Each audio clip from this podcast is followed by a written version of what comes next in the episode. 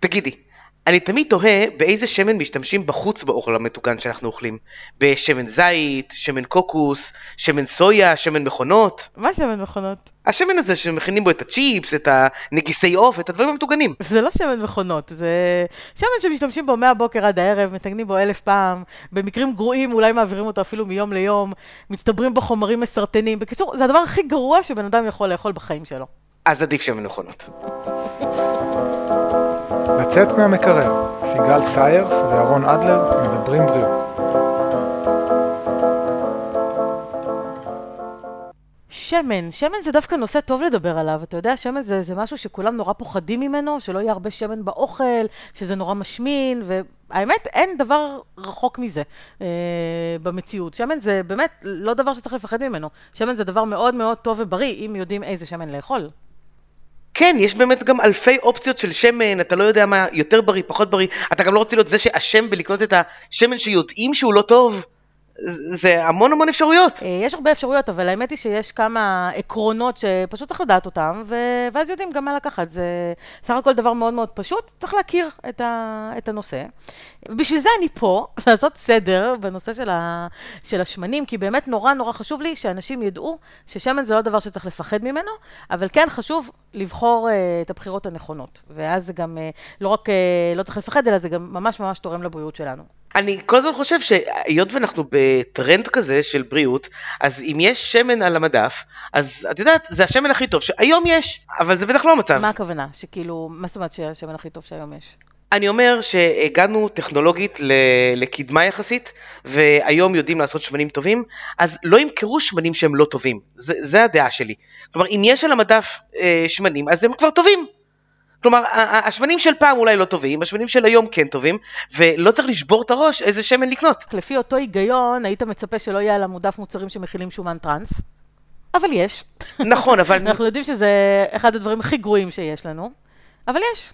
אני מסכים, אבל אני, אני מניח שלמשל מאכלים מעובדים ודברים כאלה, יש סיבה למכור אותם כי אנשים קונים, כי זה טעים וכי, את יודעת, אפשר לעשות על זה כסף מזה שאנשים בדיוק, אוכלים. בדיוק, זה עניין כלכלי. אבל שמן שהוא שמן, אה, נכון, אבל שמן שהוא פשוט שמן, למכור סתם שמן לא טוב, זה נראה לי לא לעניין, ומוזר לי שעושים את זה. למה? אתה לא חושב שאם אה, להפיק שמן בצורה טובה עולה יותר יקר מאשר להפיק שמן בצורה פחות טובה, אה, אז אנשים לא יעדיפו לעשות כל מיני אה, קיצורי דרך ומאנקי ביזנס וכל מיני דברים כדי להרוויח יותר על שמן שאתה חושב שהוא טוב, אבל הוא בעצם לא? נכון, נכון.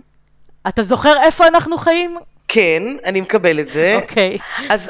מדינת הקומבינות? אז אני צריך אה, עקרונות לפי מה לבחור. סבבה. אז קודם כל, בוא, בוא נתחיל בכלל מלהבין מה זה שמן טוב ומה זה שמן לא טוב. בסדר? זה, זה הבסיס. אז אה, בתהליך הפקת השמן בעצם אה, יש שתי דרכים שאפשר אה, להפיק את השמן, שזה כבישה קרה וכבישה חמה. מי שקצת אה, מסתובב ככה בשטח וכבר מכיר את המושגים, יודע שההמלצה הגורפת היא לצרוך רק שמנים בכבישה קרה, ולא בכבישה חמה, ואני אסביר גם למה. מה, מה זה כבישה קרה בעצם? מה עושים שם? בכבישה קרה בעצם אנחנו לוקחים את המקור שממנו אנחנו רוצים להפיק את השמן, זה יכול להיות אגוזים, זרעים, פירות, לא משנה, זיתים, אוקיי? כל דבר ש, שיש בו שמן, ומה שעושים זה פשוט מרסקים אותם, לפעמים זה פשוט כדי להפריד את הבשר מהגרעינים, ואז לוחצים, בעצם סוחטים את כל החומר עד שהשמן יוצא. זה פשוט סחיטה. עכשיו, בשיטה הזאת נשארים בין 6 ל-15 אחוז מהשמן בעיסה עצמה, כלומר שזה לא נסחט החוצה, שזה לא יוצא, ולכן בעצם הניצולת היא לא מקסימלית, לא מצליחים להפיק את כל השמן מאותו מקור, ולכן שמנים בכבישה קרה הם שמנים שהם יקרים יותר, כי בעצם מוציאים פחות ממה שיש במקור. עכשיו, יש יצרנים שלוקחים את העיסה הזאת שנשאר שם אה, עוד שמן ומחממים אותה, כדי להוציא משם גם את שאר השמן, וזה בעצם הורס את השמן ומוריד מאוד מאוד את הערך התזונתי שלו. לפעמים הם גם מערבבים את זה יחד עם שמן שהופק בכבישה קרה, ואז מוכרים את זה כשמן בכבישה קרה, אבל בעצם הוא לא לגמרי. אז גם צריך לדעת ממי קונים. זאת אומרת, זה צריך להיות מיצרן שאנחנו סומכים עליו ומאמינים לו, ואתה יודע, לא, לא, לא עושה כל מיני uh, קומבינות. אז החימום של העיסה הזאת זה בעצם מה שנקרא כבישה חמה, והסחיטה פשוט היא הכבישה הקרה? הכבישה הקרה זה התהליך שבו רק סוחטים את המקור לשמן. עכשיו, יכול להיות איזשהו תהליך של חימום, תכף אני אדבר על שאר, ה... על שאר התהליך, אוקיי? יכול להיות איזשהו תהליך של חימום, אבל עד לטמפרטורות מאוד נמוכות. בקצה השני יש את השמנים שעוברים תהליך מלא של זיקוק. כמו שדיברנו על סוכר פעם, מקנה סוכר עד לסוכר הלבן, כן. אז אותו דבר, רוצים להפוך את השמן ללבן, לשקוף, כן. ובתהליך הזה בעצם מאבדים את כל מה שטוב בשמן. אוקיי, השמן כשהוא מתחיל, הוא מלא בחלבונים, סיבים, חומצות שומן, ויטמינים, מינרלים, דברים טובים, אוקיי? כל מה שיש אה, טוב ב, ב, במקור עצמו, זה תמיד נוח לחשוב על זה בתור זיתים, נכון? כי זיתים כן, אנחנו... כשאת אומרת את זה, קל- אני קל מדמיין לדמיין זית. את זה. בטח. לגמרי, כן. גם אני. זה, זה, זה הדבר, אבל טוב, יש לנו שמנים מהמון המון מקורות אחרים, אה, אבל זה נוח לדמיין באמת את הזיתים, ובעצם אה, כשאנחנו אה, מתחילים עם השמן, אז הוא מאוד בריא, ולכן שמן טבעי זה השמן הכי טוב, כי אנחנו לוקחים את כל מה שיש, נגיד בזיתים, ואנחנו סוחטים את זה, וזהו, ומקבלים את כל מה שיש. אבל בתהליך שבעצם מעבירים את השמן זיכוך, אז מתחילים לחמם אותו, ומתחילים להוציא ממנו כמו עם הסוכר, אותו דבר, מתחילים להוציא ממנו כל מיני דברים, ויש לזה סיבה, לא סתם עושים את זה, תכף אני אסביר למה. מתחילים להוציא ממנו כל מיני חומרים, זה יכול להיות הכלורופיל שיש בו, נכון, יש לפעמים שמנים שמתחילים כירוקים, ומוצאים את הכלורופיל שאמרנו נכון. שהוא נורא בריא והוא מנקה את הדם, ואת המינרלים, ובהמשך הוא מאבד חומצות שומן חופשיות, ובית הקרוטן שאמרנו שהוא אנטי-אוקסידנט מאוד מאוד טוב, וגם הוא הולך, וכל מיני מרכיבים של טעם, וויטמין E, שגם הוא אנטי-אוקסידנט. בקיצור, בסוף נוצר לנו שמן לבן, שאיתו אפשר לעשות כמה דברים, אוקיי? לא סתם עושים את התהליך הזה, אפשר לקחת אותו ולשלוח אותו ליצירה של מרגרינה, בתהליך של הקשיה, מרגרינה היא לבנה, נכון? נכון. אז זה למשל אה, משהו אחד שאפשר לעשות עם שמן כזה, ואז נוצר לנו שומן טראנס, הידוע לשמצה, בגלל זה מרגרינה זה כזה נוראי. אפשר למכור אותו גם ככה, בתור שמן מזוכח, זה נקרא שמן מזוכח. אה, הוא יכול להיות עם חומרים משמרים, הוא יכול להיות בלי חומרים משמרים, תלוי מה החליטו להוסיף לו. אבל תכלס מה שיש בשמנים האלה זה בעיקר חומצות שומן, אין לו כמעט שום ערך תזונתי, אלא אם מעשירים אותו במשהו. זאת אומרת, יש שמנים שכותבים עליו במיוחד שמואשר באומגה 3, או מואשר בוויטמינים, נכון. נכון? זה דברים ש, שמוסיפים, אבל בדיוק כמו בסוכר, הכי טוב לצרוך שמן שקרוב כמה שיותר למצב הטבעי שלו. זה, זאת השורה התחתונה. לאכול זית. כן. אבל באמת, זו המסקנה הסופית אה, מהעניין. אבל אמרנו שכן עושים את התהליך הזה של הזיכוך, אז למה? אז למה לא לצרוך את כל השמנים טבעיים? יש לזה תשובה טובה. כמו שאמרתי, השמן הטבעי, איך הוא מתחיל? הוא מתחיל שהוא מכיל כל מיני חומרים נוספים. החומרים הנוספים האלה שבעצם השמן מכיל, זה כל מיני חומרים אורגניים, שכשאנחנו מתחילים לחמם אותם לטמפרטורות גבוהות, אז הם מתחילים להישרף. אוקיי, כל מיני חומרים שהם אה, מולקולות קטנות, כמו ויטמינים, אה, אנטי-אוקסידנטים, פלבנואידים, ליפו-אוקסיגנזות, שזה אנזימים שמפרקים את, השומן, כל מיני חומצות שומן קצרות, אוקיי? אה, הם בעצם מתחילים להישרף. והמטרה של התהליך הזה של הזיכוך היא להיפטר מכל החומרים האלה, היא בעצם להוציא אותם, לנדף אותם מהשמן על ידי חימום, כדי להעלות את נקודת העישון של השמן. כי אם אנחנו נשתמש בשמן שיש בו כל מיני חומרים שנשרפים מהר, אז השמן יישרף מהר. הם החומרים שיתחילו לעשן, להוציא את העשן ולשרוף לנו את השמן מהר. והתהליך הזה בעצם גורם לנו לקבל שמן שמתקלקל יותר לאט, הוא מתחמצן פחות מהר, הוא יכול להחזיק על המדף יותר זמן, שזה כלכלי גם, נכון? החברות מעדיפות שהשמן שלהם לא יתקלקל מהר ו- ויישאר על המדף יותר. נכון. ויש עוד סיבה גם, ב- בשמן טבעי, הרי אה, מה, מה זה בעצם שמן? השמן הוא אה, חומר שמכיל המון המון חומצות שומן, שהגוף שלנו יכול להשתמש בהן. השמן מכיל את האנזימים שמפרקים את חומצות השומן האלה, על מנת שהגוף יוכל להשתמש, אבל כשהשמן יושב על המדף ועדיין יש בו את האנזימים האלה, אז זה גורם לשמן להתקלקל, כי הוא פשוט יושב ומפרק את חומצות השומן בתוך השמן.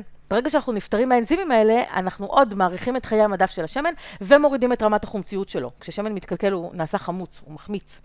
אז בעצם ככה אנחנו אה, גורמים לשמן להיות באיכות יותר טובה ולא להתקלקל כל כך מהר. אוקיי, אז זה נשמע טוב. אז זה מאריך את אה, חיי המדף, זה גם מן הסתם יכול להיות אצלנו יותר זמן, זה נשמע כמו תהליך טוב. אה, זה תהליך אה, שהוא טוב למטרה שלשמה אנחנו רוצים להשתמש בזה. זאת אומרת, זה טוב, נגיד למקרים שאנחנו רוצים להשתמש בשמן לטגן, שטיגון מביא את השמן לטמפרטורות מאוד גבוהות, אז אם אנחנו רוצים לטגן בשמן הזה, אז באמת עדיף שמן שהוא מזוכח, כדי שהוא לא יישרף לנו מהר. אבל זה מה שבדרך כלל עושים עם השמן. חוץ מהשמן שמטבלים בו את הסלט, בדרך כלל מה שעושים עם שמן זה מטגנים. או, יופי. אבל אם אתה רוצה לטבל סלט או מרק, נכון? גם לפעמים במרק אתה שם כזה כמה טיפות של שמן. לא, גם יש אה, אה, עוגות, ויש יש דברים שאתה שם שמן ולא מטגן בו, אבל בדרך כלל מטגנים. אז לכל המצבים האלה, שאתה רוצה לעשות שימוש קר בשמן, זאת אומרת, אה, לא, לא טיגון, אוקיי? גם אפייה זה בסדר, אבל לא טיגון, אז עדיף שמן שהוא לא מזוכח. אם אתה רוצה לא לחמם אותו לטמפרטורות כל כך גבוהות, אז עדיף שמן שהוא לא מזוכח, כי אז באמת הוא כמה שיותר טבעי, והוא מכיל את כל החומרים ש... שטובים לנו ו... ולא הוציאו אותם. הבעיה היא שאותם שמנים, אה, נגיד שמן זית או השמנים האחרים, יש להם טעם מאוד חזק. אז נגיד לשים בעוגה, לא תשימי שמן זית. לא מזוכח, נכון? ודברים כאלה. אז את צריכה למצוא איזשהו פתרון שהוא כן טוב. השאלה אם שמן מזוכח זה כזה נורא. זה לא כזה נורא. אנחנו אה, מדברים פה על מה יותר טוב ממה. אוקיי? אם אתה ממש רוצה להשתמש בשמן שאין לו טעם והוא לא... קודם כל, שמן זית היום כבר יש את, ה... את הטעם היותר מתון. יש היום כל מיני דרגות של טעם. אבל בסדר, נכון, בוא, נגיד ש... בוא נגיד שעדיין... אני קונה את, את, את הכמה שפחות טעם של זית בשמן כן? זית. אוקיי, כן. אני דווקא קונה את הקלאסי, את האמצע. אה, אוקיי. מקום טוב באמצע זה תמיד, אה, זה כן. טעים, זה טעים, זה לא... לך, לך, לי לא. לי זה טעים, כן. אבל מצד שני, אני לא שמה שמן זית בעוגות. לא, ברור, נכון, נכון. זה לא. אה, אבל בסדר, שם יש לך אפשרויות אחרות, אתה יכול להשתמש בשמן קוקוס. בסוף אני אתן לך כל מיני שמנים שבאמת אה, מה עדיף ממה ובמה כדאי להשתמש לכל דבר. אבל בעיקרון יש אופציות. לא, ברור שלא משתמשים בשמן זית, נגיד, לעוגות. יש פה עוד עניין עם נקודת העישון של השמן. כששמן מתחיל לעלות עשן, מה זה אומר? שצריך לזרוק את הסיר. יופי, נכון. ז, זאת אופציה אחת. לא, אם, אם השמן אצלי עישן, זה אומר שאו ששכחתי אותו על הגז חס וחלילה, או שאני עכשיו צריך להתחיל הכל מההתחלה, כי שמן שמעשן, שמן שבאמת אה, עלה ממנו כבר עשן, אי אפשר לאכול את מה שעושים נכון. בו. שמן, אה, זאת אומרת, בואי לא נתבלבל בין אה, נקודת עשן, נקודת עישון ונקודת שריפה, אוקיי? יש גם נקודת שריפה שהשמן ממש נשרף, אבל נקודת העישון זה התחלה של התהליך הזה. ובאמת שמן שמתחיל לעלות עשן, מה זה אומר אבל מבחינה ביוכימית, נקרא לזה? השמן הוא מכיל חומר, מולקולות שדיברנו עליהן כבר הרבה פעמים בעבר בהקשרים אחרים, שנקראות טריגליצרידים. אוקיי? זה אותן מולקולות שאנחנו בודקים בדם, בבדיקת דם. זהו, דיברנו עליהן בהקשר של הבדיקות דם. נכון, בדיוק. אז טריגליצרידים זה בעצם מולקולות שומן, זה סוג של שומן, וגם שמן מכיל אותם. עכשיו, ההרכב של המולקולה הזאת זה בעצם אה, שלד של חומר שנקרא גליצרול, שאליו מחוברות שלוש חומצות שומן. זה המבנה של, ה, של המולקולה הזאת. עכשיו, מה קורה בנקודת העישון?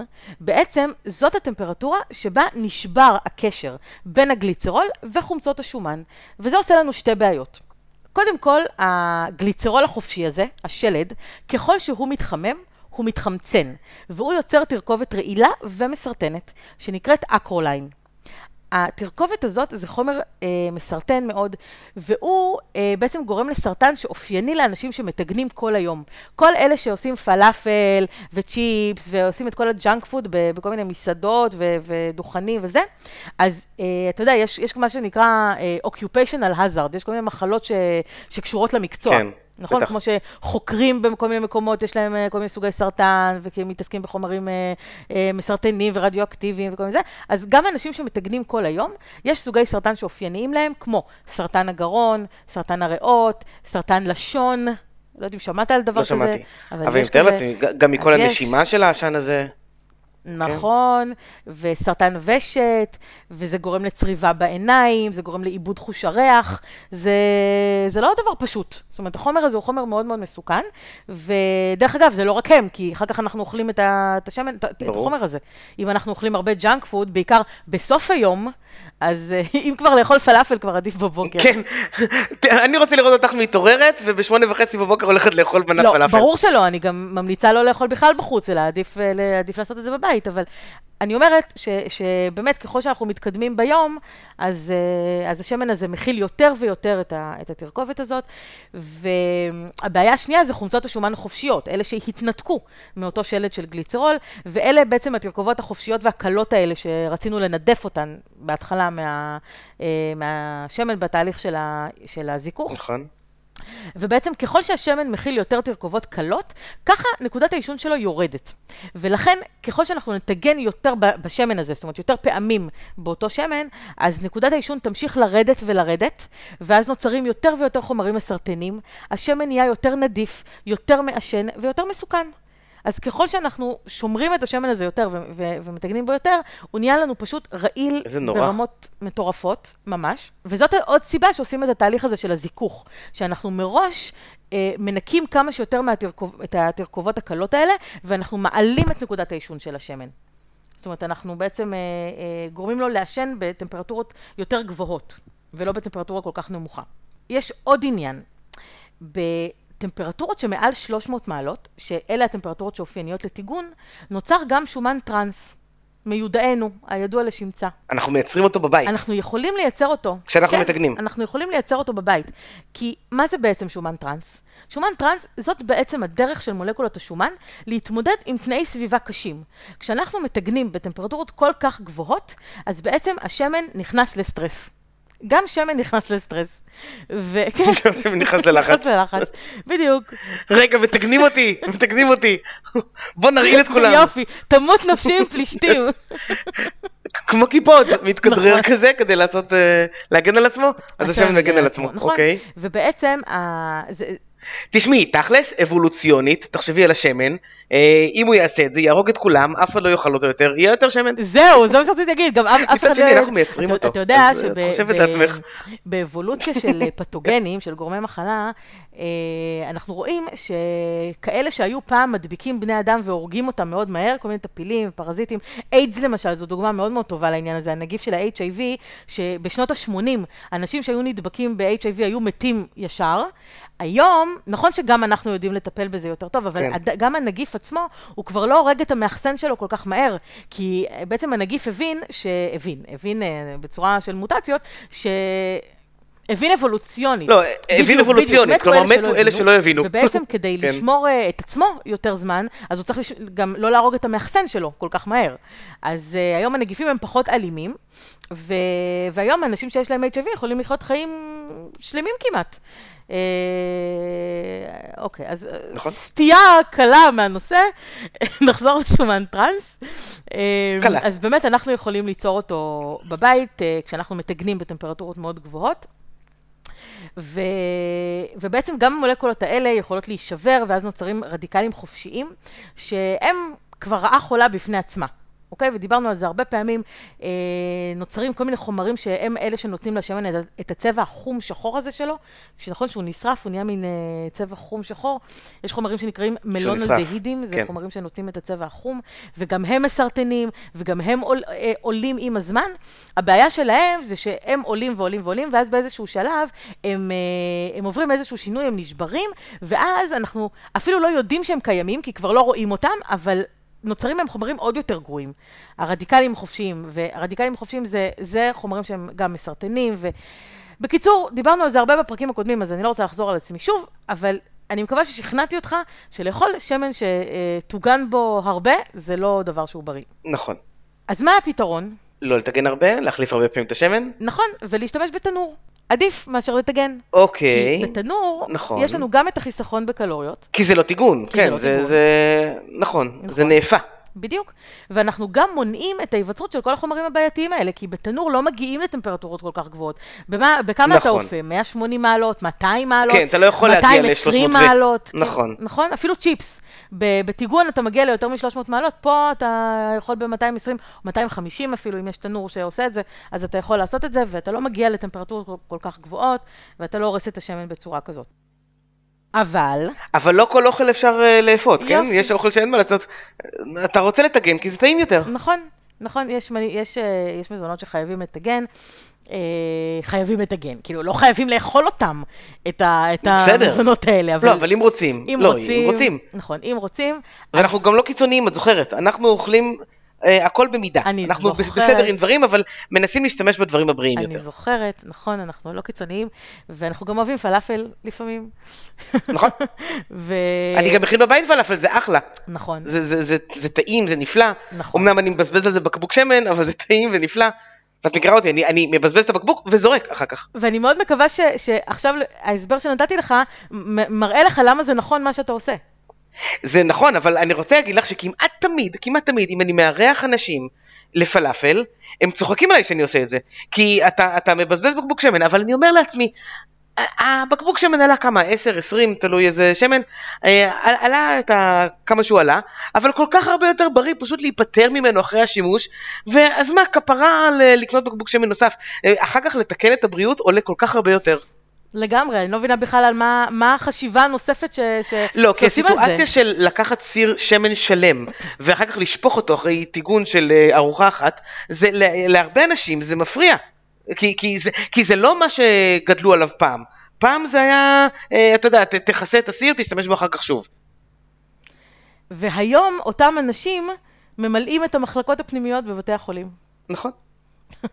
לא, אבל מה שאני אומרת זה שבקבוק שמן, ורוב הזמן זה גם נמצא, במבצ... נמצא במבצעים, זה עולה בסביבות עשרה שקלים. נכון. זה מה שעולה בקבוק שמן. אז השקעת עוד עשרה, עשרה שקלים זאת מנת פלאפל. לגמרי. כאילו, אז היית קונה מנת פלאפל בחוץ, נכון. מקבל את כל, ה, את כל החומרים הרעילים, את כל ה... היית אה, חוסך את הבקבוק שמן, והיית... היית חוסך כן, את הבקבוק שמן. היית אוכל אוכל רעיל. אתה מבין? אז כשאתה מסתכל על זה ככה, אני לא מבינה בכלל מה יש להשקיע אנרגיה בלחשוב על זה. אוקיי, סבבה. כאילו, בזבזת בקבוק שמן, בסדר, אז אוקיי. אתה לא עושה את זה כל יום, אני מקווה. לא, אני ממש לא לא עושה את זה כל יום. כל לא, יום. אני לא זוכר מתי עשיתי את זה. פעם אחרונה, זה כל כך טעים. אז זהו, נכון, כי גם אני לא זוכרת, כי אני, אני בטוחה שאם היית עושה את זה, היית מזמין אותנו. נכון. מכיוון שזה לא קרה הרבה זמן, לפעם האחרונה באמת הזמנתי אתכם. יפה, ואני אומרת, בגלל שזה לא קרה כבר הרבה זמן, אז אני נכון. מניחה שאתה לא עשית פשוט. נכון. יפה. שמחה לשמוע. צריך לתכנן לעשות. נכון. אוקיי, אז כשאני אעשה, אני צריך לשמוע עם איזה שמן כן להשתמש, אז אני ממשיך להקשיב לדברים שאת אומרת. יפה. אז תכף אני אגיד לך, אני רק רוצה להגיד לך שדרך אגב, לעשות פלאפל בתנור זה גם אחלה. אני מסכימה שטיגון זה יותר טעים, אבל אפשר לעשות גם בתנור. כאילו, זה לא בעיה בכלל. אני יכולה להגיד לך שהמון טבעונים עושים פלאפל, אה, ככה קציצות פלאפל בתנור, מחומוס, מכל מיני קטניות, וזה סבבה, זה גם טעים. אבל אם אתה כן רוצה בכל זאת לטגן, אז למטרה הזאת, הכי טוב זה דווקא שמן קנולה מזוכח, שזה מה שיש בסופר. אוקיי? זה השמן קנולה הרגיל שיש בסופר. אוקיי, אבל עכשיו את פותחת דיון שלם לגבי שמן קנולה, כן או לא. כי גם זה היה טרנד מאוד מאוד גדול שאמר ששמן קנולה הוא, אה, הוא השטן. אז הנה, חשבתי שעניתי על זה הרגע, אמרתי שזה טוב לטיגון עמוק, שמן קנולה מזוכח. חשבתי שנתתי כבר את התשובה, אבל אוקיי, אתה רוצה לפתוח את הדיון אז הזה? איך את מסבירה את זה שכל התנועה הזאת נגד אה, שמן קנולה קמה? תקשיב, יש כל כך הרבה תנועות לגבי כל כך הרבה דברים, אה, זה כמו התנועה שיש נגד שמן קוקוס. אז מה? כאילו, זה לא אומר שצריך אה, לקחת ללב כל דבר, ותכף גם נדבר על כל הנושא הזה של שמן קוקוס, אבל שמן קנולה זה לא דבר כזה נורא. אה, שמן קנולה זה בסך הכל שמן שמייצרים אותו בקנדה, מצמח הליפטית, הראשי תיבות שלו זה Canadian Oil Low Acid, בגלל זה זה נקרא קנולה, וזה לא כזה נורא, כמו שעושים מזה. והנה, למטרה הזאת זה הכי טוב. אוקיי? זה אוקיי. שמן קנולה שהוא מזוכח, שהוציאו ממנו את כל התרכובות הקלות האלה שנשרפות מהר, ו- ואפשר להשתמש בזה. שוב, לא רצוי לטגן כל כך הרבה, אז גם לא צריך להשתמש בשמן קנולה הרבה. אבל אה, אם כבר מטגנים, אז זה, ה- זה השמן הנכון לעשות את זה. ואם כבר אני- אנחנו מדברים על שמנים, אז אני רוצה לשבור איזה מיתוס. יש הרבה פעמים שאנחנו רואים שמנים ככה ב- בסופר, וכתוב עליהם בגדול, באותיות קידוש לבנה, לא מכיל שומן טראנס. איזה כיף. נכון. לא מכיל שומן טראנס. מעולה. זה מעולה, נכון? נכון. אבל זה, זה גימיק שיווקי, כי זה מובן מאליו, בשמן מן הצומח אין שומן טראנס. שמן שאתה מפיק אותו מכל מיני אה, צמחים, אין, אין שומן טראנס, אין דבר כזה. הטראנס נוצר רק כתוצאה מתהליכים שאנחנו מעבירים אותו, את השמן הזה. אוקיי? זאת אומרת, יש שומן טראנס בטבע, זה נקרא אומגה 7, זה איזושהי חומצת שומן שנמצאת, אה, בעיקר מוצאים את זה בקיבות של בקר, אבל זה כל כך נדיר, אוקיי. וכל כך מעט, זאת הסיבה דרך אגב שעל מוצרים אה, מהחי, כל מיני בשרים, גבינות, אה, אה, מו- מוצרי חלב, דברים כאלה, כתוב שזה מכיל שומן טראנס, אבל לא כי זה שומן טראנס אה, מלאכותי ש, שנוצר במפעל, אלא זה פשוט שומן טראנס שנמצא טבעי בקיבה של הבקר, וזה בסדר. הוא לא עושה לנו את הבעיות ששומן טראנס סינתטי עושה לנו. אוקיי? אז, אז פה לא הבנתי. לטעות.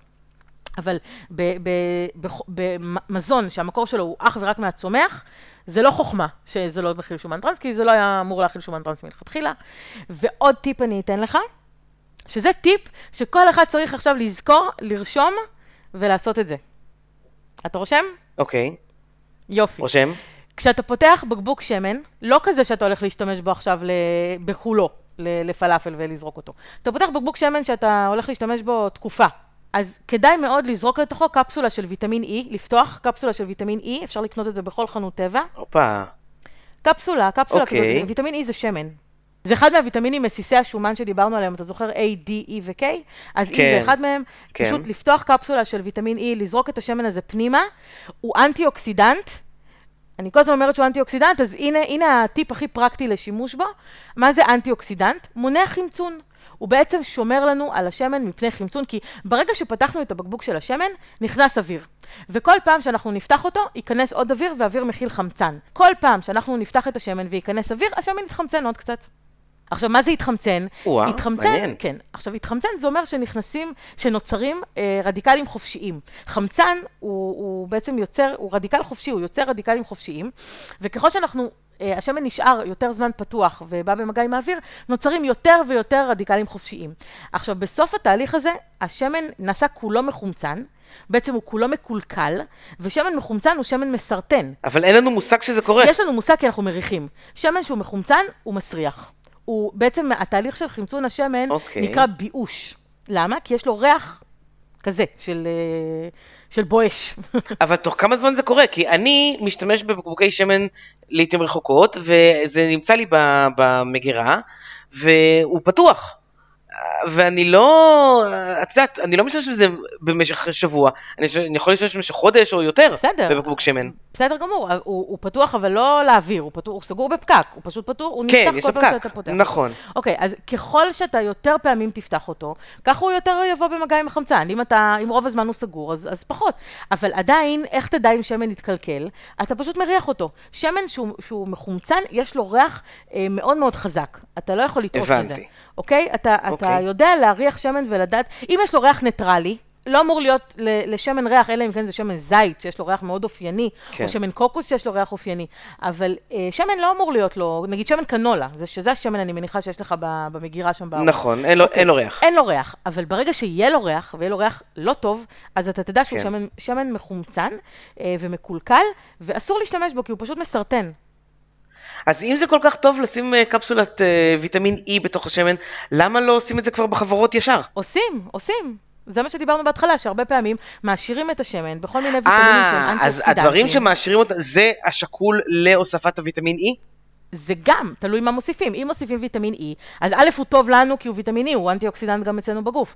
אבל בכל מקרה, הוא טוב גם לשמור על, אה, על השמן ליותר זמן. הבנתי, אז הנה, קול קורא לחברות אה, ייצור השמן, תעשו בקבוקים שמצורפת להם שקית קטנה עם קפסולת ויטמין E, כדי שאחרי הפתיחה יזרקו את הוויטמין E הזה, ואז באמת אה, יש לכם משהו אחד יותר מאשר חברות השמנים. או האחרות. להכניס מראש, או כן, זה, זה הצעה לשיתוף פעולה עם חברות של תוספים. כן. אוקיי, אז חוץ מהמקרים הנדירים האלה שהשומן טראנס הוא בקיבות של אה, כל מיני בעלי חיים, איך רוב שומן הטראנס מגיע? שומן טראנס זה חומר שבעצם אה, נוצר במפעלים, במפעלי מזון. ורוב שומן הטראנס, הרוב המוחץ של שומן הטראנס שמגיע לגוף שלנו, לצלחת שלנו, זה ממזון מעובד. אוקיי? מהג'אנק פוד. זה הכל נוצר ב, בתעשייה, והקטע הוא שלא מייצרים אותו בכוונה. זהו, אני מניח, הרי יודעים ששומן טראנס זה רע, אני מניח שאין איזה בן אדם שיושב ואומר, רגע, בוא נוסיף עכשיו שומן טראנס נכון. לחטיף הזה, כדי שזה יעשה נזק לאנשים שאוכלים נכון, אותו. שומן טראנס זה גם לא דבר שמוסיפים אותו, זה דבר שהוא פשוט נוצר בתהליך. שומן טראנס הוא אה, חומר שנוצר כשמפעילים תנאים קשים של סטרס על שמן בלתי רווי, שבעיקרון שמן בלתי רווי זה דווקא שמן טוב לנו. אוקיי? בעיקר שמן רב בלתי רווי, זה שמן מהסוג שטוב לנו, וברגע שמשתמשים בכל מיני שמנים כאלה בתעשייה, לפעמים צריך, מכל מיני סיבות, להפעיל עליהם תנאים קשים של אה, טמפרטורה גבוהה ולחץ גבוה, שזה משהו שבעצם אה, גורם למולקולות האלה של השמן, לחומצות השומן, לעבור איזשהו שינוי. כדי שהם יוכלו להתמודד עם הסטרס הזה שמופעל עליהם.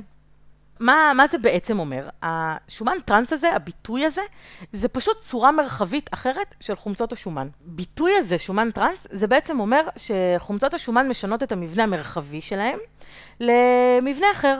המבנה הטבעי של חומצות השומן נקרא מבנה ציס.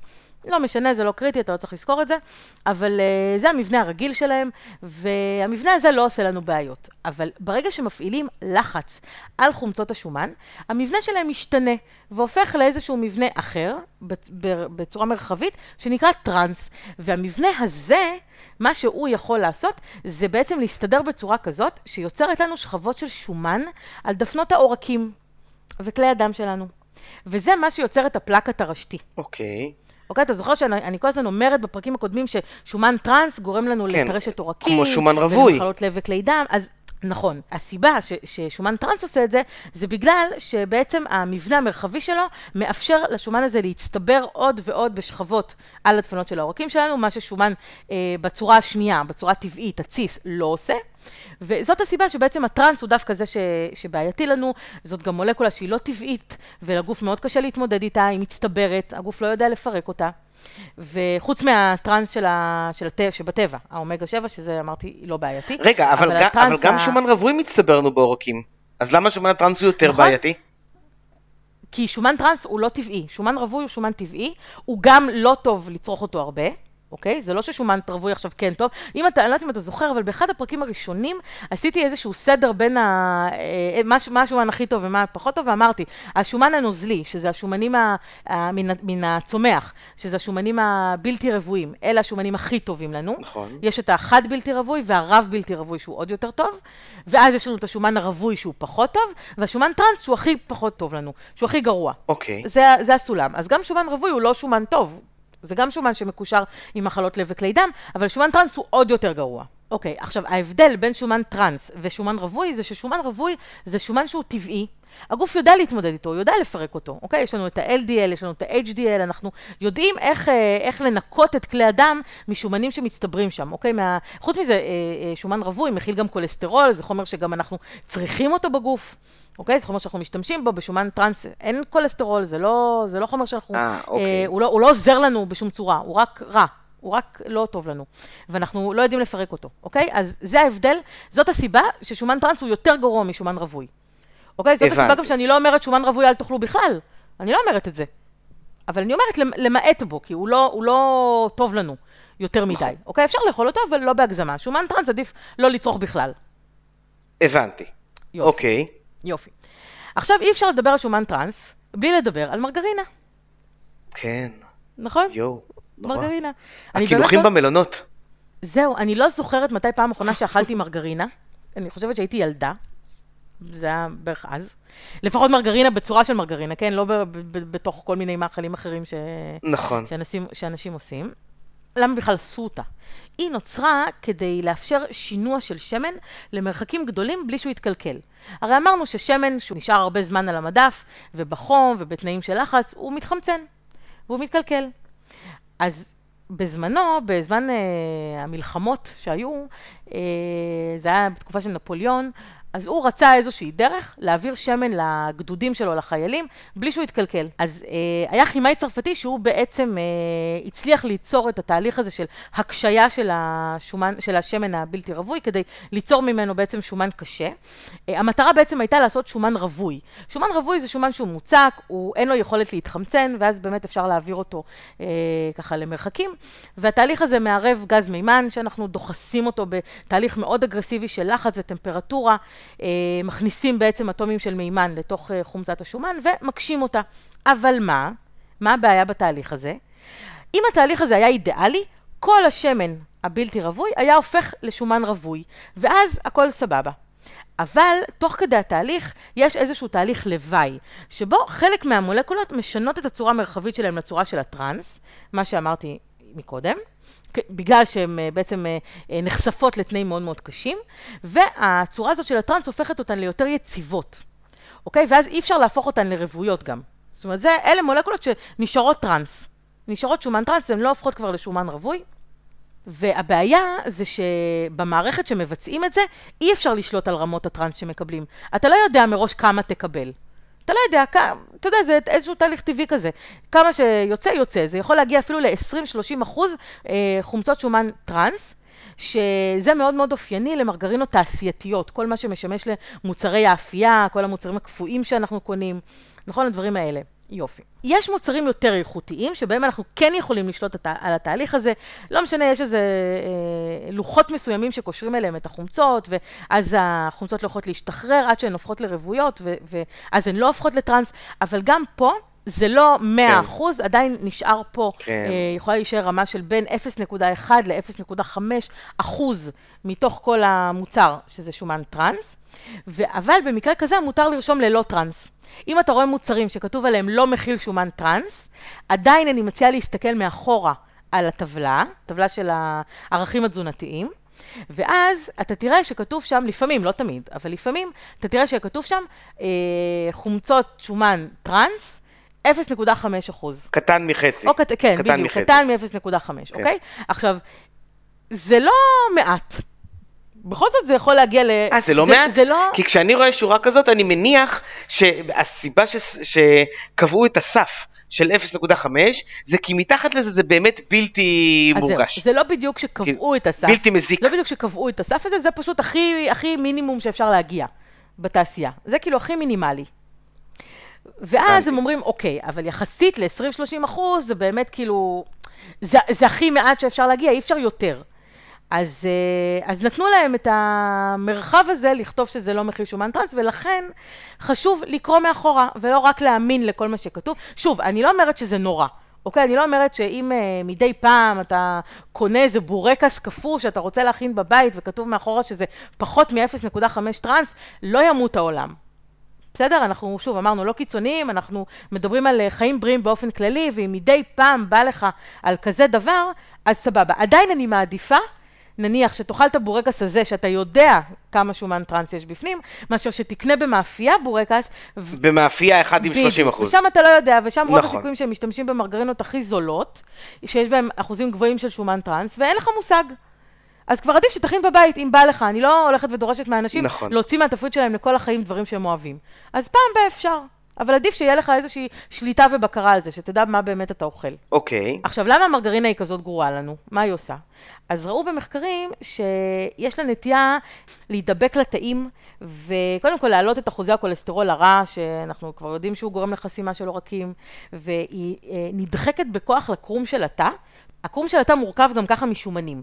אז ברגע שנכנס לשם שומן שהוא מסוג טראנס, זה הופך אותו בעצם לנוקשה יותר, ללא גמיש, וזה מקטין את כל התפקוד של, ה, של התאים, וזה פוגע ב, במערכת החיסון של הגוף, אה, זה מגביר את ההידבקויות של תסיות דם. תסיות דם זה החומר שגור, שגורם לקרישת דם, אוקיי? זה החומר שנמצא בתוך הדם שלנו. תאים מסוימים שנמצאים בתוך הדם, והם צריכים להיות ברמה מסוימת, וברגע שאנחנו, שהם נדבקים יותר ממה שהם אמורים להידבק, זה גורם לעלייה בסיכון לקרישי דם, וקרישי דם זה משהו מאוד מסוכן. אוקיי, זה יכול אה, נכון. לנוע בכלי הדם, וגם כמו אותו דבר שאמרנו עם, ה, עם הפלקים הטרשתיים, זה יכול להיתקע באיזשהו כלי דם, כן. בעיקר אלה שיש בהם כבר איזושהי טרשת עורקים, ומראש הקוטר שלהם יותר קטן. אז וחלילה דם האלה... להגיע למוח. כן, בדיוק, זה זה דברים יכול נוראים. להגיע למוח, זה יכול להגיע ללב, זה יכול להגיע לכל מיני מקומות, לחסום את אה, זרימת הדם לשם ולגרום לבעיות. היא גם משבשת את המסלול המטבולי של כל מיני חומצות שומן אה, בלתי רוויות, זה מתערב שם בתהליך וזה מונע כל מיני אה, תהליכים מטבוליים חיוניים. בקיצור, מרגרינה היא אחד הדברים הכי גרועים שגורמים לשינויים מולקולריים בתאים שלנו, וזה גורם לתהליכי התנוונות והרס בגוף. רק שלא יבואו אליי יצרני המרגרינה, אבל אני ממש לא ממליצה. תתרחקו ממרגרינה. רגע, אבל כן חשוב להגיד שיש מרגרינות שכתוב עליהן ללא שומן טראנס. נכון. נכון. אז איך את מסבירה את זה? אז קודם כל, היום כבר אה, התחילו לייצר מרגרינות מ, מכל מיני שמנים שהצורה הטבעית שלהם היא מוצקה. כמו למשל שמן קוקוס, כמו למשל שמן דקל. כלומר, רוויה. כן, כן, זה, שמנ... זה שמנים שמכילים אה, אחוז גבוה של חומצות שומן רוויות. הם גם ככה טבעיים, הם לא צריכים לעבור תהליך של הקשייה, של הידרוגנציה, הם uh, טבעיים, ו... ומשתמשים בהם, מה... שמים חלק מהם בתוך, ה... בתוך המוצר, ואם לא... כתוב שזה לא מכיל, אז זה לא מכיל. שוב, להסתכל מאחורה, כמה זה כן מכיל. יכול להיות שאולי זה מכיל קצת, אבל בעיקרון, אם כתוב שזה לא מכיל, אז אפשר להיות uh, יותר רגועים ו... וזה בסדר. עדיף אבל חמאה בכל מקרה, לא? עדיף חמאה ממרגרינה, אבל עדיף לא לצרוך הרבה חמאה. נתחיל מזה שכל דבר עדיף על מרגרינה, אוקיי. אבל אם אנחנו הולכים על חמאה בתור תחליף, אז uh, בוא נזכור שחמאה היא שומן רווי, שומן רווי קשור במחלות לב וכלי דם, אז גם לא כדאי לצרוך ממנה יותר מדי, והכי טוב זה שמנים מן הצומח. גם בחמאה, דרך אגב, יש לה נקודת עישון מאוד נמוכה, אני לא יודעת אם אתה יודע, כי אתה בטח לא מטגן בחמאה, אבל מי שכן לא מטגן מטגן בחמאה, בחמאה, אלא אם אחת למאה שנה רוצים לעשות פנקייקים בבית, והפנקייקים יוצאים קצת יותר טוב כשמטגנים אותם בחמאה. הבנתי. אוקיי, אז uh, אתה ועוד כמה צרפתים שעדיין מטגנים בחמאה, לא, באופן כללי אני לא מתקן בחמאה. אבל את יודעת, אה, קרה שראיתי איזה מתכון שבו היה כתוב חייבים חייבים לתקן את זה בחמאה. אז את יודעת, חייבים. חייבים. אחרת השף בא הביתה, כן. ומרביץ לך על הראש אה, כועס, עם חמאה. בדיוק, מערוך. מערוך. אה, לא, אז, אתה בטח יודע שכשאתה מטגן חמאה, אתה חייב להשגיח טוב, כי היא מיד נשרפת, נכון? בטמפרטורות גבוהות היא מיד נשרפת. נכון, בגלל שיש בה נכון. רמות מאוד גבוהות של מים, והמים האלה זה שווה ערך לכל החומרים האלה שאמרנו שהם מתנדפים, אה, נשרפים מהר, אז היא גם. אה, יש לה נקודת עישון מאוד נמוכה. אז מה הפתרון? יש לנו עוד מוצר, שהוא מוצר דווקא כן בריא. והמוצר הזה הוא חמאה מזוקקת. עכשיו, לפי השם אוקיי. שלה זה יכול להישמע פחות טוב, כן, נכון. מה זאת אומרת? או, אז יש מוצר שנקרא גי, כותבים אותו איך? ג' ה' י', גי, אוקיי. גי, כן. שזאת חמאה מזוקקת. זאת חמאה שבעצם לקחו את החמאה, חיממו אותה, עידו את המים, זה קצת כמו התהליך של הזיכוך של השמן. המים מתאדים, נקודת העישון מתחילה לעלות. יש בה גם לקטוז וקזאין, שזה הסוכר והחלבון של החלב, הם שוקעים למטה. אה, זה התהליך ששפים עושים, ש- שמחממים חמאה, מחממים, נכון, ולוקחים רק בדיוק. את החלק השקוף בדיוק. מלמעלה. זה השומן הרווי, אוקיי. שאין בו טראנס ואין בו רדיקלים חופשיים, ואז חיי המדף שלו ארוכים. עכשיו, זה מוצר שהוא משמש כבר אלפי שנים, זה משהו מאוד מאוד אה, אה, ותיק, הוא משמש כמזון וכאמצעי ריפוי. ההודים גילו בזמנו, בעולם העתיק, שחימום חמאה באמת גורם להיפרדות הזאת של השכבות, ושהשכבה האמצעית היא בעלת ערך תזונתי ובריאותי, והיא נשמרת לאורך זמן ולא מתקלקלת, היא יכולה להיות אפילו בין שישה לשמונה חודשים ללא קירור. או-אה. לא הייתי אומרת לך לנסות את זה בבית. לא, לא נעשה את זה בבית. יש בה חומצות שומן מאוד מיוחדות, חומצות שומן רוויות מאוד מאוד אה, מיוחדות, יש בה חומצה בוטירית וחומצה סטארית, וזה חו- חומצות שמזינות את תאי רירית המעי, ולכן היא, היא דווקא בריאה, היא מסדירה את פעילות המעיים, משתמשים בה הרבה פעמים לטיפול באולקוסים, בקיבים, בקיבה ובתריסריון. בדלקות עור, אוקיי? יש לה כל מיני אה, ככה תכונות טובות, וזאת אופציה.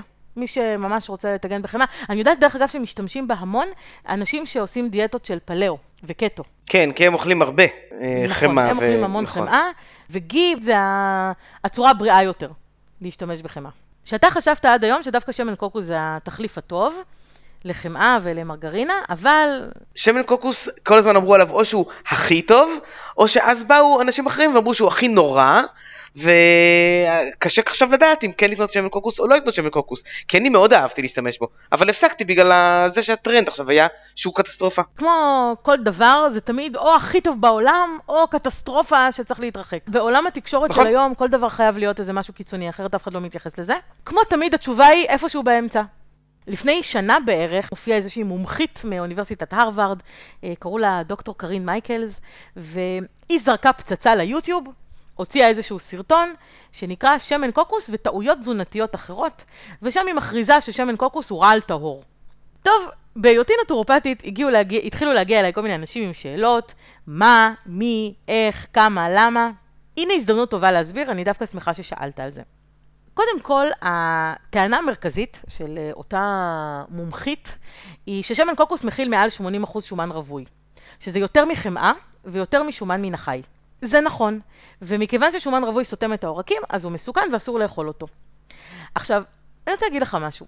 העובדות שבטענה הזאת הן נכונות. באמת יש בו אחוז מאוד גבוה של שומן רווי, אבל מה שמרגיז אותי זה שחצי אמת יותר מסוכנת משקר. כי חצי אמת נותנת לגיטימציה גם לחצי שהוא לא אמת. ואז אנשים בטוחים שזה נכון. נכון שבשמן קוקוס יש אחוז מאוד גבוה של שומן רווי, אבל יש הבדל גדול בין הרכב חומצות השומן בשמן קוקוס והרכב חומצות השומן בשומן רווי מן החי. זה ממש לא אותו דבר.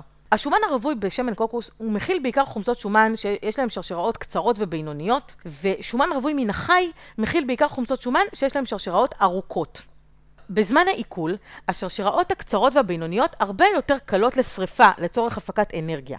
אז הגוף מיד משתמש בהן. זה לא הולך לאגירה כשומן. וזה בניגוד לשרשראות הארוכות יותר, שקודם כל עוברות דרך הדם, כי עוברות דרך מערכת העיכול, אה, עוברות איזשהו עיכול, מגיעות לתוך הדם לפני ש... שמשתמשים בהם להפקת אנרגיה, ואז בעצם אה, בדם זה קצת שוקע, בעורקים, כל מה שדיברנו, LDL, כל הסיפור הזה, והמשקעי שומן האלה שנשארים, זה מה שבעייתי בהקשר של מחלות לב וכלי דם. אוקיי? אז יש הבדל מאוד גדול בהרכב של חומצות השומן. עוד דבר, זה שיחסית לשמנים צמחיים אחרים, שהם באמת ברובם רב בלתי רבועים, ולכן, כמו שאמרנו מקודם, הם מאוד רגישים לחמצון במגע עם חמצן או בחימום, אז דווקא בגלל ששמן הקוקוס מכיל כמות מאוד מאוד קטנה של חומצות שומן בלתי רוויות, כי הרוב זה שומן רווי, אז הוא מאוד יציב, והוא לא דורש עוד תהליכים לייצב אותו. וזאת הסיבה שאמרנו שלא צריך לעשות לו הידרוגנציה ואין לו שומן טראנס. ודווקא לחומצות השומן הארוכות כן צריך לעשות איזושהי הידרוגנציה חלקית כדי לייצב אותם, וזה מה שגורם ליצירת שומן טראנס ומעלה את רמת הכולסטרול. עשו מחקרים וראו שלשמן קוקוס אין בכלל השפעה על פרופיל השומנים בדם. אם כבר, אז הוא מעלה קצת את הכולסטרול הטוב, ה-HDL. אה, יש בו גם כל מיני חומצות שומן, שדווקא יש להן הרבה יתרונות מבחינתנו. יש אה, חומצה אה, שנקראת חומצה לאורית, שהיא אנטי-בקטריאלית. יש חומצה קפרילית, שהיא אנטי-פטרייתית ומפחיתה דלקת. יש חומצה כפרית, שהיא עוזרת לשמירה על בריאות העצם, תומכת במערכת העיכול, תומכת בירידה במשקל. דרך אגב, שמן קוקוס הוא ידוע בתור השמן לירידה במשקל. איזה מוזר לשמוע את זה על, על שמן קוקוס שהוא אמור להיות רווי וצובע אותו באור לא טוב, ועכשיו לשמוע שהוא עוזר להרזייה. בגלל שחומצות השומן שבו הן חומצות שומן קצרות ובינוניות שלא הולכות לאגירה, אלא ישר הולכות לשריפה בתור אנרגיה, אז זה שמן שיוצר אצלנו אה, הפקה של אנרגיה והוא לא, לא נאגר כשומן. זה לא שאני אומרת לאנשים שעכשיו עושים איזושהי דיאטה להרזייה, בואו תתחילו לאכול עכשיו הרבה שמן קוקוס, לא, אוקיי? שלא ישתמע פה שאני עכשיו אה, אה, מעודדת לאכול הרבה. לא, כי קלורית הוא עדיין עם אה, המון קלוריות, בסדר. אז נכון שאנחנו לא מדברים בקלוריות, אלא ביותר בערך תזונתי, אבל כן, אני לא ממליצה לאכול עכשיו המון, כן.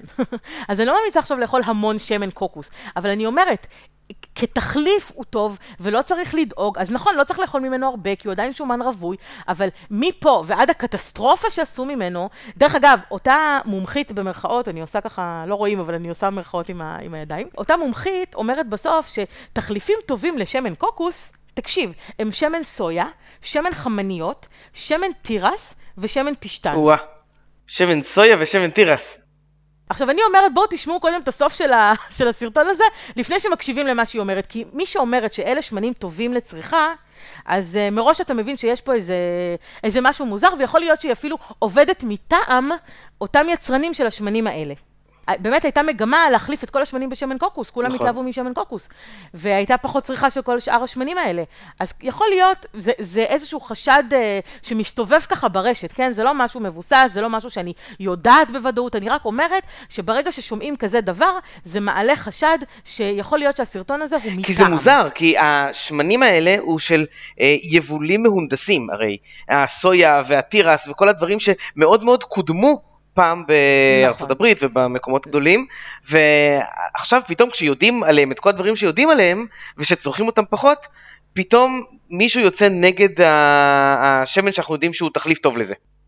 נכון, ועוד מי? דוקטורית כן. מהרווארד, כאילו, לא סתם איזה...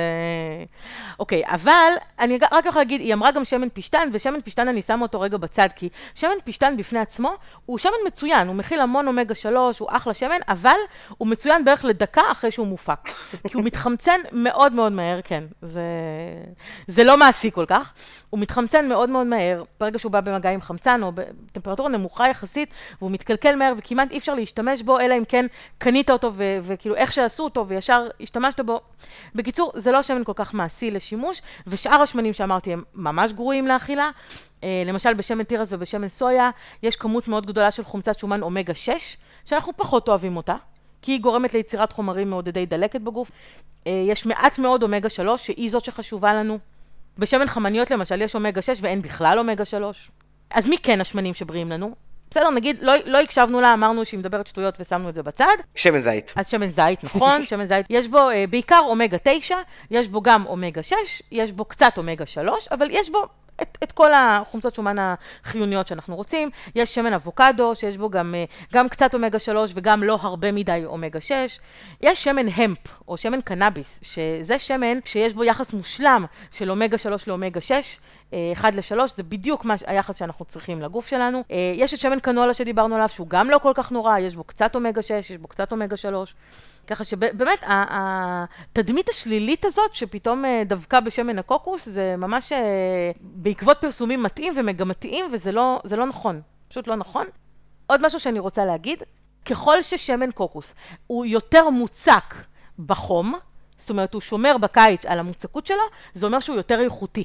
שלי חצי חצי. אני עכשיו בקיץ, אני מסתכל עליו, הוא חצי חצי. החלק התחתון מוצק, החלק העליון נוזלי. אם אני כבר מדברת על שמן קוקוס, המון אנשים באים אליי ואומרים אה, שהם אה, מנקים את הפנים עם שמן קוקוס. שהם קראו בהמון מקומות ששמן קוקוס הוא מאוד מאוד טוב לפנים, והם אה, ככה מורחים את זה על הפנים בשמחה ומנקים, אז פה מעל הבמה הזאת אני רוצה להגיד לכם, תפסיקו לעשות את זה, תפסיקו למרוח שמן קוקוס על הפנים, כי דווקא לפנים זה לא טוב. הוא מעולה לשיער, הוא מעולה לרגליים, הוא מעולה לאור יבש בגוף, אבל הוא לא טוב לפנים, הוא מאוד מייבש את אור הפנים, ופשוט אה, לא כדאי להשתמש בו לפנים. תשתמשו בשמנים אחרים, תשתמשו בשמן שקדים, תשתמשו בשמן אבוקדו, אל תשתמשו בשמן קוקוס לפנים.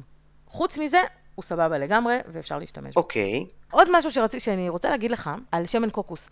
יש איזה סיפור, שלא, לא סיפור, זה עובדה, כן? זה איזשהו מחקר, שהייתה איזה רופאה בשם אה, דוקטור מרי ניופורט, שבעלה חלה באלצהיימר, ומה שהיא עשתה, היא התחילה לתת לו לאכול שמן קוקוס. היא התחילה כל פעם קצת. חצי כפית, okay. אוקיי. כפית, שתי כפיות, לאט לאט ככה היא עלתה, היא עלתה, ותוך כדי היא בדקה את היכולת שלו לצייר ציור של שעון. ואפשר להסתכל באינטרנט, זה משהו די מפורסם, אפשר ככה לראות ברשת. אז אפשר לראות ממש את הציורים של השעון שהוא צייר בהתחלה, לפני שהוא התחיל לאכול את השמן קוקוס הזה, שהכל היה מלא רעידות ומוזר כזה, וקווים לא קשורים, ובאמת, ציור כמו של ילד קטן. וככל שהוא אכל יותר ויותר מהשמן קוקוס, הציורים שלו פשוט השתפרו. הוא פשוט חזר לצייר שעון כמעט נורמלי. אוקיי. Okay. וזה סיפור מאוד ידוע, וזה מראה, מראה איך אה, דווקא חומצות שומן כאלה שנמצאות בשמן קוקוס, החומצות שומן הקצרות והבינוניות, כמה שהן דווקא מועילות למוח, וככה יכולות לשפר אה, את התפקוד שלו אפילו במחלות כאלה. אז אני לא ממהרת להספיד את שמן הקוקוס, ומציעה לא תמיד להקשיב לכל מיני אה, טרנדים חדשים וזה, אלא לקרוא מחקרים וקצת יותר להתעניין ו... ולראות מה נכון. אוקיי. Okay. הרגעתי אותך? כן. אז שכנעת אותי בעצם לחזור לה, להשתמש בשמן קוקוס. לגמרי. לא הרבה, לא הרבה מאוד, כן? כי בכל זאת שומן רווי. כי אני אוהב. את הארומה הקוקוסית שזה נותן לאוכל אני מאוד מאוד אוהב. במקרים שאתה צריך להשתמש בקצת שמן או, או להחליף חמאה, נגיד אם אתה צריך להשתמש בחמאה, ואתה לא רוצה, כי זה שומן רווי מן החי, אז אני מעדיפה שתשתמש בשומן רווי מן הצומח. נכון, הייתי משתמש בשמן קוקוס, נכון. בדרך כלל לא נהוג להחליף את כל הכמות, כי באמת זה נותן טעם מאוד מאוד אופייני, אלא אם כן אתה אוהב את זה. אבל בדרך כלל נהוג להחליף חצי. זאת אומרת, חצי מהכמות של השומן, להחליף בקוקוס, בשמן קוקוס. שלא יהיה טעם יותר מדי דומיננטי. אוקיי. עכשיו, אני רוצה עוד, עוד שמן אחד שהוא השמן הגיבור שלנו. אתה מנחש איזה? שמן על. השמן הישראלי? שמן הזית. נכון. שמן זית זה באמת השמן הכי טוב שיש לנו, ואנחנו גם אוהבים אותו, אבל צריך לדעת גם איך להתייחס אליו, כי הוא עדין, וצריך להתייחס אליו בעדינות וברכות, נכון, כדי, שהוא, נכון. כדי שהוא לא יתקלקל, וכדי שנקבל ממנו את כל מה, ש... את כל מה שאנחנו צריכים. שמן זית, קודם כל, איך מפיקים? אנחנו, כמו שאמרתי בהתחלה, אנחנו אה, מרסקים אותו, אנחנו מפרידים את הבשר של הזית מהגלעין עצמו, כדי לעזור בשחרור השמן. הוא עובר בעצם תהליך של כתית, כשהטמפרטורה של הכתית היא לא עולה על 35 מעלות. זה הכי חם ש... שאפשר לחמם את, ה... את השמן. וחשוב לזכור שלשמן זית יש שלושה אויבים, נקרא לזה במרכאות. יש את העניין של האור. שהוא uh, מקלקל אותו, וחשוב לאחסן את uh, שמן זית בבקבוק ירוק או חום, או איזשהו בקבוק שמסנן את האור, או בפח, גם uh, קופסאות פח כאלה של שמן, פח אטום. זה טוב. האויב השני שלו זה חום. צריך לשמור את השמן במקום שהוא קריר ומוצל, ולא מקום שיש עליו שמש ישירה. ואוויר. עוד אויב, עדיף את המיכל של השמן לפתוח כמה שפחות, כדי שהוא פשוט לא יתחמצן. עכשיו, לא מאחסנים שמן זית באריזה של פלסטיק. זה פוגע באיכות השמן, שמן זית יש לו נטייה להגיב עם חומרים פלסטיים, הוא יוצר חומרים רעילים, אז לא לשים את זה בבקבוק מפלסטיק ולא לקנות שמן שנמצא בבקבוק, בבקבוק של פלסטיק. שמן שמאחסנים אותו בתנאים כאלה טובים, כלומר, לא בחום, לא באוויר, לא באור ובזכוכית, אז הוא יכול להחזיק טוב שנה. אוקיי. אוקיי? לא מומלץ יותר מזה. אוקיי. עכשיו, למה הוא כזה טוב? מה יש בו? אז יש בו כל מיני חומרים, אמרנו כבר שיש בו בעיקר אומגה 9, קצת אומגה 6, קצת אומגה 3, אבל לא פחות זה העניין, יש בו חומר שנקרא סקואלן, אה, הוא ידוע כחומר שמצמצם סיכון לסרטן, הוא גורם לשימור של לחות בעור, הוא מסייע לריפוי של פצעים, הוא אנטי-בקטריאלי, הוא מרכך את העור שלנו, הוא מפחית קמטים קטנים. בקיצור, מושלם. מושלם. אוקיי? זה חומר, ש... זה חומר שמשתמשים בו הרבה בתעשיית הקוסמטיקה. בתעשיית הקוסמטיקה רק מפיקים אותו אה, מלוויתנים דווקא, זה חומר שלוויתנים אה, אוקיי. מייצרים. אה, וממש מוכרים אותו כחומר אה, בתעשיית הקוסמטיקה הטבעית, אבל הוא נמצא גם בשמן זית, וזה טוב לנו. יש ויטמין E, שאמרנו, הוא אנטי-אוקסידנט, יש כמות די גדולה, והוא מקנה לנו ככה גם אה, איזושהי הגנה מפני סרטן. יש תרכובות פנוליות, פנולים זה, אלה החומרים שהם אנטי-אוקסידנטים בצומח, אוקיי? כל הפנולים. אז יש, אה, יש המון תרכובות פנוליות בתוכו, אה, מה שהופך אותו באמת לאנטי-אוקסידנט, והוא עוזר למנוע פגיעה בגנים. בקיצור, למה, למה יש את זה דרך אגב? כי הפרי, הזית, הוא נמצא באוויר, הוא חשוף לאוויר, הוא זקוק להגנה מפני חמצון. הוא כל הזמן חשוף לחמצן. אז בגלל זה יש בו הרבה אנטי-אוקסידנטים אוקיי. בשמן. כל המחקרים ממליצים על הגברת צריכת שמן זית על חשבון צריכת שמנים ושומנים אחרים, וההמלצות הן לפחות שלוש כפות ליום, אוקיי? אם אתה אוכל שלוש כפות ליום של שמן זית, וזה לא כזה קשה, נכון? בסלט, לא, בכלל לא, אה, בטח. זה, זה לא, בכלל לא, אז זה מוריד סיכון לטרשת עורקים, זה מוריד סיכון לסוגי סרטן שונים, זה משפר את התנועתיות במעיים. נכון? זה שמן, זה עושה סיכוך כן. של כל, ה, כל הדברים שם. אה, זה מצמצם אה, התפתחות של אבני אה, מרה, אבנים בכיס המרה. זה עוזר להגן על העור מפני דלקות עור, וזה מעכב תהליכי הזדקנות בגלל שהוא אנטי-אוקסידנט, כי הוא נוגד חמצון.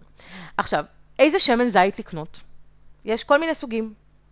אז קודם כל, הכי הכי טוב, זה מה שכתוב עליו שמן זית כתית מעולה. אגב, שרוב רוב השמני, זי- רוב השמן זית בסופר זה כתית מעולה. יופי. כאילו, חיפשתי, הסתכלתי, אמרתי, אני צריך לראות כאלה, וראיתי בעיקר כאלה. נכון, יופי. היה לי קשה למצוא אחרים. נכון, זה, זה השמן הכי טוב לצריכה למאכל. דרך אגב, גם פה חשוב לדעת מאיזה חברה קונים, כן? כי יכול להיות שכתוב על זה, אבל זה לא מדויק. כן, זה היו כבר כתבות בטלוויזיה, כתבות, שיש כאלה ש... נכון, נכון, שמערבבים נכון, שמנים, וכאלה שעושים שמנים שהם לא בדיוק אה, אה, בצורת ה- הכבישה שאומרים, נכון. אז צריך ממקום שסומכים עליו, אוקיי. אז שמן זית כתית מעולה, שמה שאנחנו קוראים לו אקסטרה ורג'ן, זה דרגת איכות גבוהה. השיעור החומציות שם לא, לא יכול לעלות על 0.8 אחוז. אני ראיתי כאלה שהם גם 0.5. אז אחלה, עוד יותר טוב. כן? ככל שזה יותר נמוך זה יותר טוב? כן, ככל שזה יותר נמוך זה יותר אוקיי. טוב. בהנחה שאתה יכול להאמין לזה שזה באמת ככה, אבל כן, ככל שזה יותר כן, יותר אוקיי. טוב. יש שמן זית כתית, מה שנקרא ורג'ן, שבו שיעור החומציות לא יכול לעלות על 2 אחוז. יש שמן זית כתית רגיל, שזה שמן ששיעור החומציות לא יכול לעלות על של- 3.3 אחוז. ויש שמן זית כתית למאור, מאור הכוונה תאורה. בשמן הזה החומציות עולה על 3.3 אחוז, וזה שמן שלא ראוי למאכל. זה השמנים האלה שקונים בבקבוק בשביל הנרות שמדליקים עם שמן, אה, עם שמן זית. בדיוק. יש גם שמן זית זך, שזה ערבוב של שמן זית מזוכח עם שמן כתית, כדי לתת לו בעצם את הטעם של שמן זית אמיתי. זה שמן באיכות מאוד מאוד ירודה, כן, זך.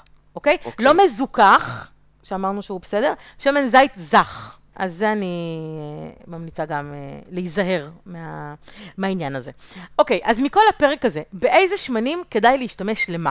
יש לנו את השמנים שהם אה, חמניות, סומסום, תירס וסויה, שאלה שמנים שהם לא טובים לטיגון. יש להם נקודת עישון יחסית נמוכה. אה, לכולם יש רמות מאוד גבוהות של קשרים כפולים, אז הם מאוד נוטים להפוך לטראנס ולרדיקלים חופשיים, אה, גם בלי קשר לנקודת העישון, אז אלה שמנים שפחות אני ממליצה להשתמש בהם. אה, יש את שמן הקנולה, שכמו שאמרנו, זה השמן המזוכח העדיף במקרה של טיגון עמוק. יש את שמן הזית, שהוא מה שמומלץ לטיגון קל. או לטיבול. או, או לטיבול, דרך אגב, לטיגון קל גם. אוקיי, לטיגון קל, נגיד חביתה, אתה יכול לעשות בשמן זית. כן, זה לא נורא? לא, בכלל לא. אני עושה חביתה עם שמן זית. אוקיי. עכשיו, מה הקטע? אתה צריך לחמם קודם את המחבת, שהיא תהיה חמה, חמה, חמה. לא לחמם את השמן יחד עם המחבת. קודם שהמחבת תהיה חמה, אז לשים את השמן ומיד לשים את הביצה. הבנתי, לא לתת לשמן זמן להתחמם על המחבת סתם. הבנתי. הוא לא נשרף אבל ברגע שאת שמה אותו על מחבת רותחת? לא, כי אתה שם ישר את החביתה. אוקיי. ואז היא כבר מקררת אותו עוד פעם. כבר תערבבי את השמן עם החביתה ותשים אותם ביחד. לא, לא. אני צוחק. לא, לא, לא, לא, לא. לא, לא, לא. הנכון הוא שקודם המחבה תהיה חמה, לשים קצת שמן וישר לשים את, ה... את מה שרוצים לטגן, במקרה הזה חביתה. אוקיי. חמאה זה משהו שגם, אתה יכול להשתמש בו לטיגון קצר, או אם אתה משתמש בגי, אז אתה יכול אה, לטיגון יותר ארוך. ויש לך את השמן קוקוס ושמן דקל, שאלה שמנים אה, רבועים, וגם בהם אתה יכול להשתמש לטיגון קצר. לטיגון עמוק זה שמן קנולה. זהו, אני מקווה שעשיתי לך סדר בכל השמנים, במה כדאי להשתמש, איך כדאי להשתמש, מה בריא, מה לא בריא, לגמרי. ובעיקר לא לפחד משמן, שמן זה דבר טוב. אוקיי, אז מעל במה זו, ובניגוד לשאר הפרקים, הפעם אני מזמין אותך לארוחת פלאפל אצלי, שבה את תזהי לבד את השמן שבו השתמשתי. אני יכולה לזהות אותו כבר מעכשיו. בסדר, תזהי אותו אז. אולי אני אפתיע אותך. אני מאוד, מק... אני מאוד מקווה שלא. פתאום תרגישי ארומה של קוקוס בפלאפל? אוי ואבוי. היות, היות ושמן קנולה, כמו שאמרתי לך, זה השמן הכי נכון להשתמש בו, אז אני מאוד מקווה שזה השמן אבל- שתשתמש בו. את תישארי בהמתנה ובציפייה, ואם תזהי, אז תזהי. רגע, אבל מה, מה, מה עוד אתה שם עם הפלאפל? רגע, זה מתחיל להיות מעניין. מה, מה עוד יש שם? פטרוזיליה, כוסברה, יש לי מתכון שלם, אם את רוצה אני מוכן לתת לך אותו ותעלי אותו אז לאתר. תעלה אותו אתה לעמוד שלי, מה הבעיה? למה להפיל הכל עליי? סבבה. אז אני מעלה אותו בתקופה הקרובה לעמוד שלך. תעלה, תעלה אותו לפייסבוק שלי. אה, זה אולי זמן טוב להגיד באמת, שבפרקים שלנו, כשאני מדברת על מתכונים, אז אני מעלה אותם גם לפייסבוק שלי, ואני מעלה אותם גם לאתר שלי, יש שם אה, לשונית של בלוג, ומי שרוצה ממש את כל המתכון מפורט, עם תמונה והכל, אז מוזמן להיכנס לאתר שלי, הוא www.naturalist.co.il, לשונית אה, בלוג, ואני מעלה לשם אה, מתכונים, לפעמים אני אפילו מעלה את התוכן של הפרק, קצת בתמצות, אז מי שרוצה לקרוא את זה, מוזמן בכיף. אני מעלה את זה גם לעמוד פייסבוק, סיגל סיירס, מקף, נטורופתיה ורפואה טבעית, אז uh, אתם מוזמנים, מי שרוצה להכין.